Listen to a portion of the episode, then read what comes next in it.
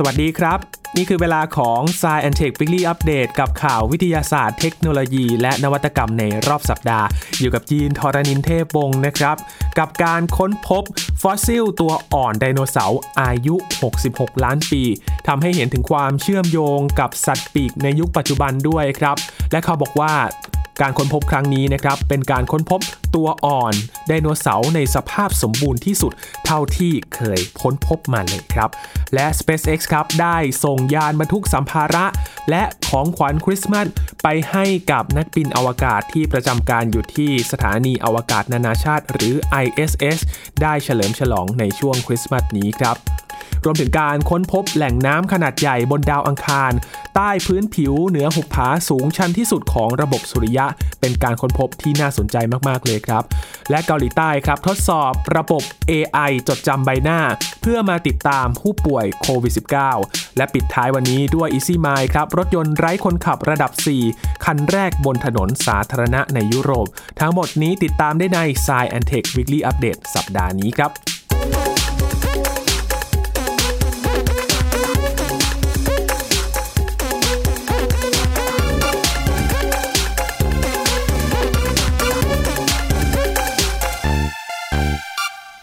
เริ่มต้นสัปดาห์ในช่วงของเทศกาลคริสต์มาสนะครับ พาไปดูการค้นพบ ฟอสซิลตัวอ่อนที่ประเทศจีนครับ ฟอสซิลตัวอ่อนนี้นะครับเป็นตัวอ่อนของไดโนเสาร์อายุกว่า 66 ล้านปีด้วยกันครับทำให้เห็นถึงความเชื่อมโยงระหว่างสัตว์ในยุคดึกดำบรรพ์ กับสัตว์ปีกในยุคปัจจุบันนะครับ ทีมนักวิทยาศาสตร์จีนครับเขาได้รายงานค้นพบฟอสซิลตัวอ่อนไดโนเสาร์ในสภาพสมบูรณ์ครับ โดยอยู่ในลักษณะของการฟักออกจากไข่เตรียมที่จะออกมานะครับ เหมือนกับไก่เลย ช่วยทำให้เราได้เข้าใจยิ่งขึ้นครับ ถึงความเชื่อมโยงระหว่างไดโนเสาร์กับสัตว์ปีกในยุคปัจจุบัน โดยตัวอ่อนไดโนเสาร์นี้นะครับค้นพบที่เมืองก้านโจทางใต้ของจีนครับ ทีมนักวิจัยเขาประเมินว่ามันมีอายุอย่างน้อย 66 ล้านปี โดยมีความยาวตั้งแต่หัวถึงหาง 27เซนติเมตรครับ แล้วก็นอนอยู่ในไข่ที่ยาว 17เซนติเมตร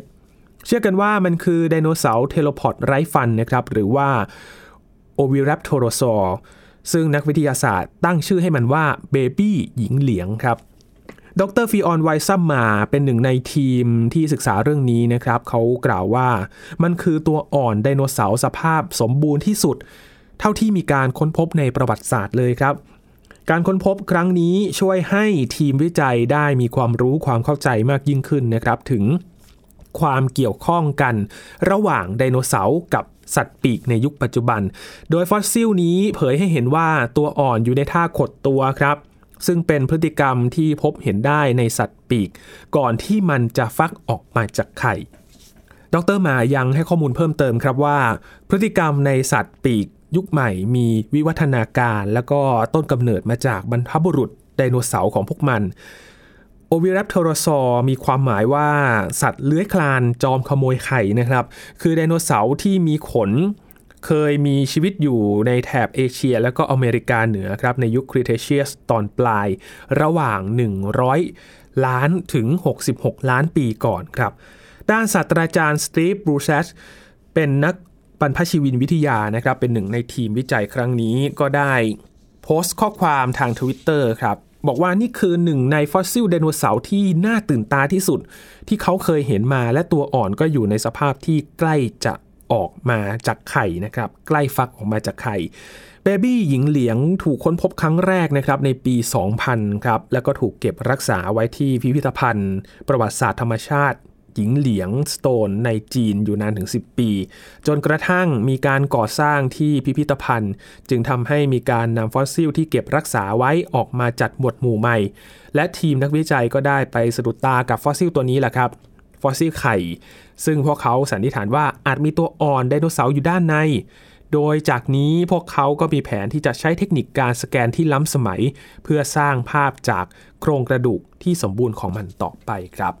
ถือว่าเป็นการค้นพบที่น่าสนใจนะครับ และเมื่อมีข้อมูลใหม่ ๆ ก็ยิ่งทำให้นักวิทยาศาสตร์น่าตื่นเต้นครับ ว่าตัวไดโนเสาร์ในอดีตจะมีรูปร่างลักษณะเป็นอย่างไร จากข้อมูลที่เคยค้นพบมา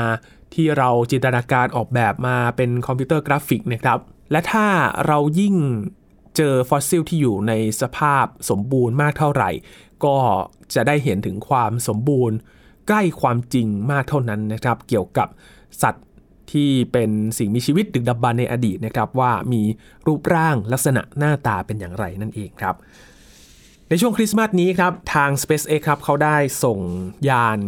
บรรทุกสัมภาระ พร้อมกับของขวัญคริสต์มาสครับ ไปให้กับนักบินอวกาศที่ประจำการอยู่ที่สถานีอวกาศนานาชาติ หรือ ISS นะครับ จริงๆแล้วเป็นการส่งสัมภาระอีกรอบหนึ่งนะครับ เพื่อที่จะนำการทดลองแล้วก็นำสเสบียงไปเติมให้กับนักบินอวกาศที่ ISS นั่นเองครับ โดย SpaceX ได้ ส่งยานแคปซูลดากอนนะครับที่ส่งโดยจรวดฟอร์คอน เดินทางออกจากแหลมคานาวารัลที่ศูนย์อวกาศเคนเนดีขององค์การนาซานะครับในรัฐฟลอริดาเมื่อช่วง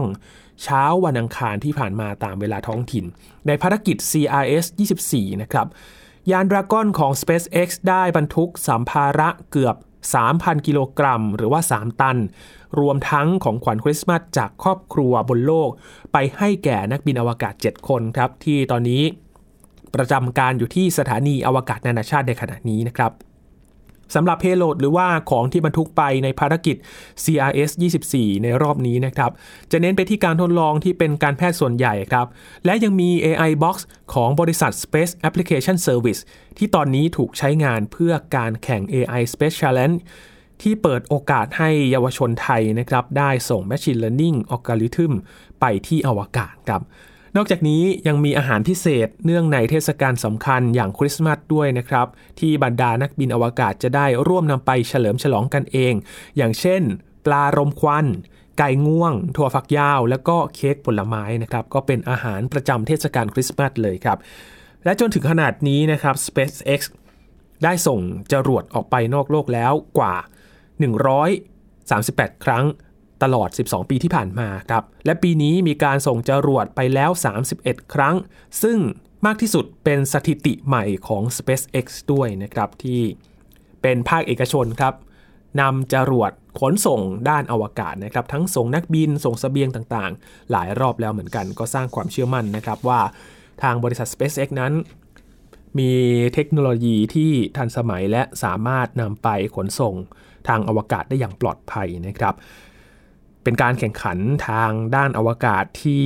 เกิดขึ้นในภาคเอกชนแล้วนะครับ ทั้ง SpaceX เอง แล้วยังมี Blue Origin นะครับ Virgin Galactic ที่ปีที่ผ่านมาเราเห็นว่ามีการทัวร์อวกาศเกิดขึ้น หลายครั้งด้วยกันนะครับ อย่าง Blue Origin ก็มีนักบินที่เป็นพลเรือนนะครับ เป็นคนธรรมดา ที่สามารถบินได้ แต่อาจจะต้องมีค่าใช้จ่ายสูงหน่อยนะครับ เพราะว่าค่าเดินทางก็มีราคามากพอสมควรเลยครับยังต่อกันที่เรื่องของอวกาศนะครับ พาไปที่ดาวอังคารกันครับ กับการค้นพบที่สำคัญอีกครั้งหนึ่ง เมื่อทีมนักวิทยาศาสตร์ ภายใต้ความร่วมมือของอีซ่านะครับ หรือว่าองค์การอวกาศยุโรป แล้วก็ รอสคอสมอสครับ องค์การอวกาศสหพันธรัฐรัสเซีย ได้ประกาศการค้นพบแหล่งน้ำขนาดใหญ่แห่งใหม่บนดาวอังคารครับ ซึ่งอยู่ใต้ผิวดิน ระดับตื้น บริเวณหุบผาวอลเลสมาริเนริสหุบผาที่ใหญ่ที่สุด แล้วก็ลึกที่สุดในระบบสุริยะนะครับ แหล่งน้ำดังกล่าวนั้นถูกค้นพบโดยดาวเทียม Trace Gas Orbiter หรือว่า TGO ครับ ซึ่งเริ่มโคจรรอบดาวอังคารมาตั้งแต่ปี 2016 โดยใช้อุปกรณ์ ความละเอียดสูงตรวจหาอนุภาคนิวตรอน ที่มีอุณหภูมิไม่ร้อนมากนัก หรือว่า Fine Resolution Epithermal Neuron Detector นะครับ หรือว่า FRIEND ซึ่งจะช่วยให้ทำแผนที่ของธาตุไฮโดรเจน ที่อยู่ใต้ผิวลึกไม่เกิน 1 เมตรของดาวอังคารได้ครับ ดรอีกอร์มิโทรฟานอฟ หัวหน้าทีมผู้ควบคุมอุปกรณ์ FREND อธิบายว่า สามารถมองทะลุลงไปได้ถึงใต้พื้นผิวที่เป็นฝุ่นแดงได้ถึง 1 เมตรครับ แล้วก็พบไฮโดรเจน ปริมาณมหาศาล ในบริเวณหนึ่งของหุบผาวอลเลสมาริเนริสนะครับ ไฮโดรเจนนี้เป็นองค์ประกอบของโมเลกุลน้ำ และดูเหมือนว่าจะมีน้ำอยู่มากถึง 40%ของแร่ธาตุใกล้ผิวดินในบริเวณดังกล่าวครับ พื้นที่ที่มีการค้นพบแหล่งน้ำใหม่นั้นเรียกว่าแคนดอร์คัสมานะครับ เป็นที่ลุ่มในหุบผาส่วนที่เปิดกว้าง ทางตอนกลางของวอลเลสมาริเนริสโดยพื้นที่นี้มีความกว้างใหญ่ใกล้เคียงกับประเทศเนเธอร์แลนด์เลยครับ ดรอเล็กซีมาลาคอฟ นักวิจัยอาวุโสของทีมอธิบายเพิ่มเติมครับว่าปริมาณน้ำจะมีอยู่มากน้อยแค่ไหน ดูได้จากปริมาณของนิวตรอนที่ถูกปล่อยออกมาเมื่ออนุภาคพลังงานสูงในรังสีคอสมิก ชนเข้ากับพื้นผิวดาวอังคาร โดยพื้นดินแห้งก็จะปล่อยนิวตรอนออกมามากกว่าพื้นดินที่เปียกชุ่มน้ำนะครับ แหล่งน้ำที่พบนี้ น่าจะคล้ายกับน้ำแข็งที่อยู่ใต้ชั้นดินเยือกแข็งคงตัว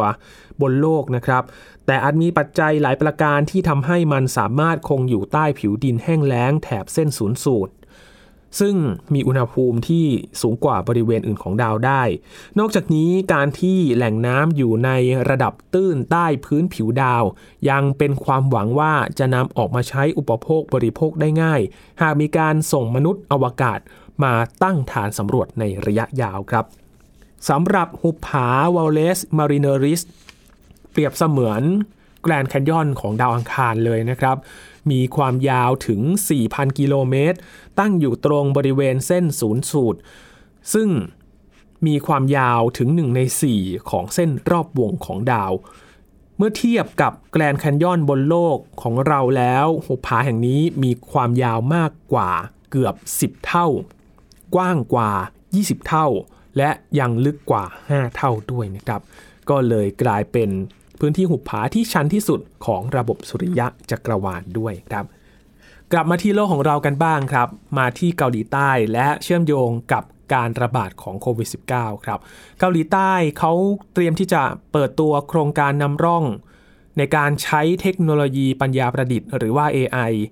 ช่วยมาจดจำใบหน้าแล้วก็มีกล้องวงจรปิดหลายพันตัวครับ มาติดตามการเคลื่อนไหวของผู้ติดเชื้อไวรัสโควิด -19 แม้ว่าจะมีความกังวลเกี่ยวกับการละเมิดความเป็นส่วนตัวของประชาชนก็ตามนะครับ โครงการนี้ได้รับทุนสนับสนุนระดับประเทศในเมืองพูซอนนะครับ ซึ่งเป็นหนึ่งในเมืองที่มีประชากรหนาแน่นที่สุดของประเทศ อยู่ในเขตชานเมืองของกรุงโซลโครงการนี้มีกำหนดจะเริ่มดำเนินการในเดือนมกราคมที่จะถึงนี้แล้วนะครับ สำหรับแผนธุรกิจความยาว 110 หน้าครับ ที่เมืองภูซอนเขาส่งไปยังกระทรวงวิทยาศาสตร์และเทคโนโลยีสารสนเทศ หรือ ICT ของเกาหลีใต้ ในรายงานนี้ระบุว่า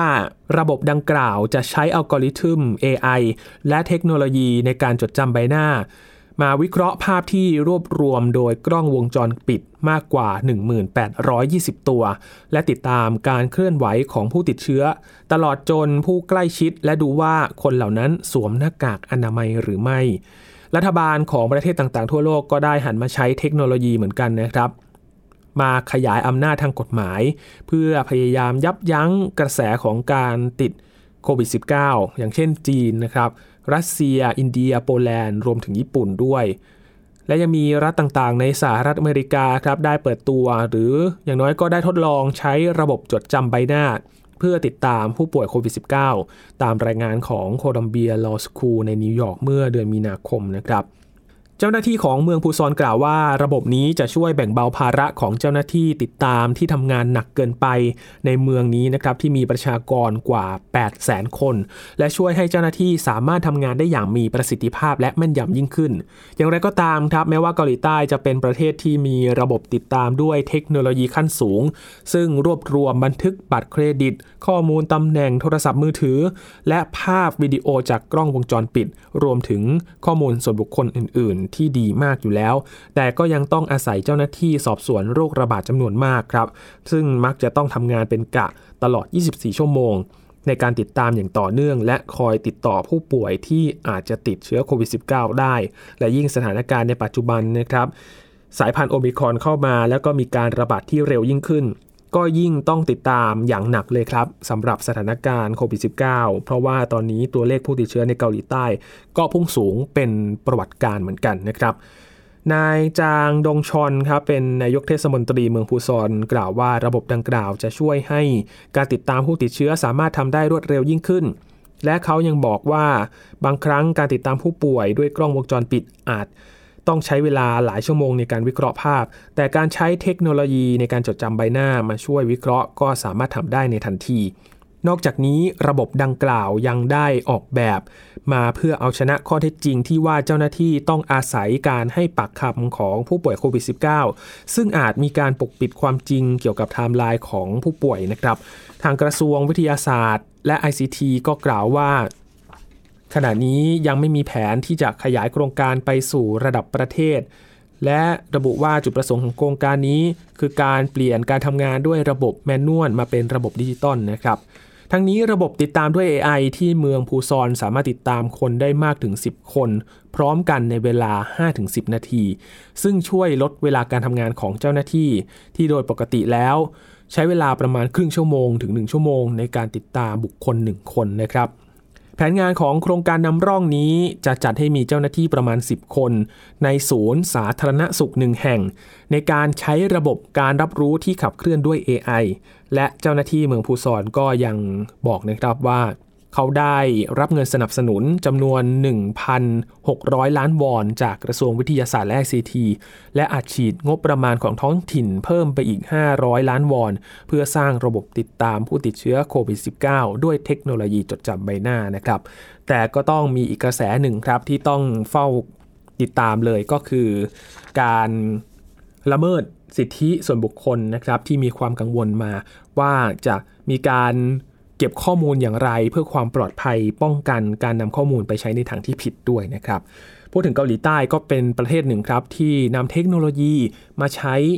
ในหลายด้านเหมือนกันนะครับ ก่อนหน้านี้เรารายงานไปว่า จะนำ Metaverse สร้างที่กรุงโซลนะครับ เป็นเมืองเสมือนจริงแห่งแรกของโลก ก็เป็นตัวอย่างที่เห็นได้ชัดนะครับ ว่าเกาหลีใต้ขับเคลื่อนด้วยเทคโนโลยีมาอย่างต่อเนื่องเลยครับ ปิดท้ายวันนี้ครับ พาไปที่ทวีปยุโรปกันนะครับ ไปรู้จักกับ Easy m i l e ครับ รถยนต์ไร้คนขับระดับ 4 ครับ ที่เป็นคันแรกบนถนนสาธารณะในยุโรปครับ Easy m i l e เป็นรถที่ได้รับอนุญาตจากรัฐบาลฝรั่งเศสนะครับ ให้เป็นผู้ให้บริการรถยนต์ไร้คนขับระดับ 4 บนถนนสาธารณะได้ครับ และเป็นผู้ให้บริการรายแรกในยุโรปด้วยครับ รถยนต์ขับเคลื่อนอัตโนมัติได้รับการพูดถึงในหลายด้านนะครับ และก็มีบริษัทที่พัฒนารถยนต์ไร้คนขับเกิดขึ้นอย่างต่อเนื่อง รวมถึงเจ้า Easy m i คันนี้ครับ บริษัทผู้ให้บริการสัญชาติฝรั่งเศส ได้รับอนุญาตให้นำรถยนต์อัตโนมัติแบบไร้คนขับ ระดับ 4 นะครับ มาวิ่งบนถนนสาธารณะในยุโรปได้เป็นรายแรก หลังผ่านการทดสอบอย่างเข้มงวดจากรัฐบาล อีซี่ไมเป็นผู้ให้บริการรถยนต์อัตโนมัติสัญชาติฝรั่งเศสที่มีฐานการผลิตอยู่ที่เมืองตูลูสนะครับ โดยมี EC10 รถรับส่งอัตโนมัติเป็นผลงานที่สร้างชื่อเสียงให้กับบริษัทมาก่อนหน้านี้ และให้บริการในหลายประเทศทั่วโลกแล้ว และล่าสุดครับได้กลายเป็นผู้ให้บริการรายแรก ที่ผ่านการทดสอบและสามารถให้บริการรถรับส่งสาธารณะ แบบไร้คนขับระดับ 4 ได้เป็นรายแรกในยุโรปครับ บริษัทผู้พัฒนาได้เพิ่มความสามารถให้กับ EC10 นะครับให้สามารถรองรับผู้โดยสารได้ 15 คน เบาะนั่งมีเข็มขัดนิรภัย เพิ่มความปลอดภัยให้กับผู้โดยสารครับ เพิ่มทางลาดอัตโนมัติ และก็จุดยึดรถเข็นสำหรับอำนวยความสะดวกให้กับผู้โดยสารที่เป็นผู้พิการ และเพิ่มแผงโซลาเซลล์เข้าไป เพื่อเป็นแหล่งพลังงานให้กับตัวรถด้วยครับ นอกจากนี้ EasyMind ยังใช้การเรียนรู้แบบ Machine Learning นะครับหรือว่า Deep Learning สำหรับการเรียนรู้ของระบบทำให้รถยนต์นั้นสามารถวิ่งได้อย่างอัตโนมัติ แล้วก็มีกล้องสำหรับการมองเห็นแบบ 360 องศาครับ ใช้ไลด้าเซนเซอร์ จึงทำให้รถยนต์สามารถหลบจดจำสัญญาณ ไฟจราจร ป้ายบอกทาง และก็หลบหลีกสิ่งกีดขวางบนถนนได้อย่างมีประสิทธิภาพ โดยไม่จำเป็นต้องมีคนคอยควบคุมอยู่บนรถด้วยนะครับอีซี่ไมได้ผ่านการทดสอบแล้วก็ได้รับอนุญาตจากกระทรวงคมนาคมของประเทศฝรั่งเศส ให้สามารถใช้งานแบบไร้คนขับ หรือเป็นรถยนต์ที่ให้บริการในระบบอัตโนมัติในระดับที่ 4 คือรถยนต์ที่สามารถขับเคลื่อนโดยไม่ต้องมีมนุษย์คอยควบคุม หรือว่าให้ความช่วยเหลือ แม้ว่าจะเกิดสิ่งผิดปกติขึ้นกับระบบ รถยนต์ก็สามารถแก้ปัญหาได้นั่นเองครับรถยนต์ไร้คนขับระดับ 4 ของ Easy m i จึงต้องผ่านการทดสอบที่เข้มงวดมากยิ่งขึ้นนะครับด้วยการทดลองรับส่งแบบไร้คนขับที่เมืองตูลูสประเทศฝรั่งเศส ตลอดระยะทาง 600 เมตร จะเป็นเส้นทางการจราจรที่มีการผสมผสานหลายรูปแบบครับ เช่น การใช้งานร่วมกับรถจักรยาน คนเดินเท้า รถยนต์ แล้วก็รถประจำทางที่มีคนขับ เพื่อให้มั่นใจว่ารถยนต์มีความปลอดภัย ทั้งต่อผู้โดยสารและก็เพื่อนร่วมถนนนะครับสำหรับรถยนต์อัตโนมัติได้แบ่งเป็น 6 ระดับด้วยกันนะครับ ถ้าเรามาทบทวนกันอีกทีหนึ่งระดับศูนย์คือขั้นแรกเลยนะครับ คนขับควบคุมการทำงานด้วยตนเอง แล้วก็เป็นระดับที่ยังไม่มีระบบอัตโนมัติ แต่ถ้าเป็นระดับหนึ่งก็จะเป็นระบบช่วยขับบางส่วนครับ โดยใช้ระบบประมวลผลแล้ว แปลเป็นสัญญาณเตือน เช่น การแจ้งเตือนเมื่อรถออกนอกเลน การสั่นหรือหักพวงมาลัยเพียงเล็กน้อย ถ้าเป็นระดับ2ครับทำงานอัตโนมัติบางส่วน ระบบจะเข้ามาควบคุมพวงมาลัยและคันเร่ง แต่เมื่อเกิดเหตุฉุกเฉิน คนขับต้องเข้ามาควบคุมรถด้วยตนเอง ตัวอย่างการทำงานของรถยนต์ในระดับนี้ก็คือระบบออโต้พายロนั่นเอง มากันที่ระดับ 3 ครับ ขับขี่อัตโนมัติแบบมีเงื่อนไข คือรถยนต์สามารถขับเคลื่อนได้เองตามเงื่อนไขที่กำหนด โดยไม่ต้องมีคนคอยควบคุมที่เป็นคนขับนะครับ แต่คนขับสามารถควบคุมรถได้ด้วยตนเองเมื่อเกิดเหตุฉุกเฉินครับ และระดับ 4 ที่เป็นระดับรถของ Easy Mile นะครับ คือขับขี่อัตโนมัติเกือบสมบูรณ์ครับ รถยนต์สามารถขับเคลื่อนและควบคุมสถานการณ์ฉุกเฉินบนถนนได้ รถจะขอความช่วยเหลือจากคนขับเมื่อไม่สามารถตัดสินใจได้เท่านั้นครับ และระดับสูงสุดนั่นก็คือ ระดับที่ 5 นะครับ ขับขี่อัตโนมัติสมบูรณ์แบบ รถยนต์ในระดับนี้จะทำหน้าที่ตัดสินใจและควบคุมทุกอย่างด้วยตนเอง และอาจจะไม่ต้องมีพวงมาลัยคันเร่ง หรือแม้แต่คนขับอยู่บนรถเลยนะครับ นี่คือ 6 ระดับของรถยนต์ที่ไล่เข้ามาตั้งแต่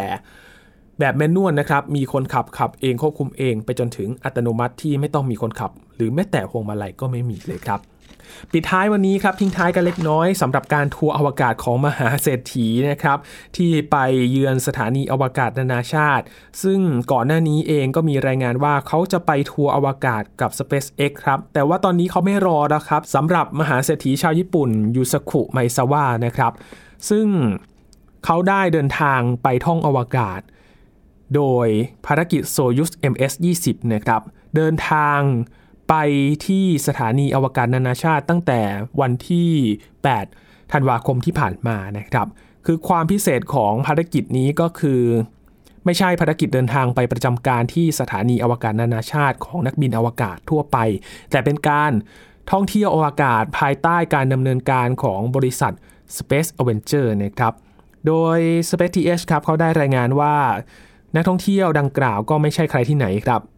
ยูซากุมาเอซาวะซึ่งเขาคือผู้ที่ซื้อโครงการ dearMoon ที่จะเดินทางไปดวงจันทร์บนยาน Starship ของอีลอน มัสก์นั่นเอง กับมหาเศรษฐีญี่ปุ่นอีกคนหนึ่งครับ คือคุณโยโซฮิราโนะครับ โดยรอบนี้ทั้งคู่มีนักบินอวกาศคือคุณอเล็กซานเดอร์ มิซูร์คิน ขึ้นไปเป็น commander ควบคุมภารกิจนี้ด้วย ทั้ง 3 คนก็ขึ้นไปอยู่บนสถานีอวกาศนานาชาติเป็นเวลา 12 วันด้วยกัน ก่อนที่จะกลับลงมายังโลกนะครับ 3 คนนี้ก็กลับมาครบเซตเหมือนเดิม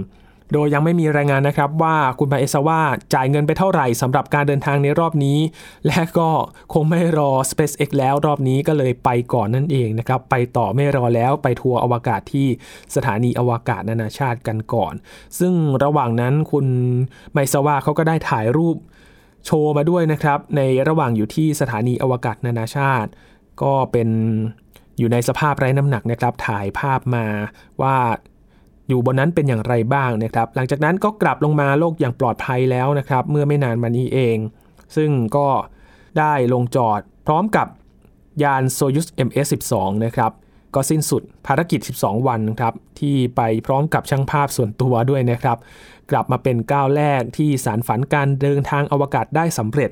และก็รอต่อไปครับว่าเดียมูน จะได้ไปเมื่อไหร่นะครับสำหรับภารกิจที่ไปพร้อมกับ SpaceX นั่นเองนะครับ นี่คือทั้งหมดของ Science Tech Weekly Update ที่เรามาอัปเดตกันในวันนี้นะครับ ข่าววิทยาศาสตร์เทคโนโลยี และนวัตกรรมในรอบสัปดาห์ คุณผู้ฟังติดตามรายการกันได้ที่ www.thaipbspodcast.com รวมถึงพอดแคสต์ช่องทางต่างๆ ที่คุณกำลังรับฟังเราอยู่นะครับ อัปเดตเรื่องราวกับ Science Tech กันได้ ทุกที่ทุกเวลากับไทย PBS Podcast ช่วงนี้ยีนทรณีนเทพวงศ์ขอบพระคุณสำหรับการติดตามรับฟังนะครับ มีความสุขกับสัปดาห์ของวันคริสต์มาสครับ ลาไปก่อนครับ สวัสดีครับ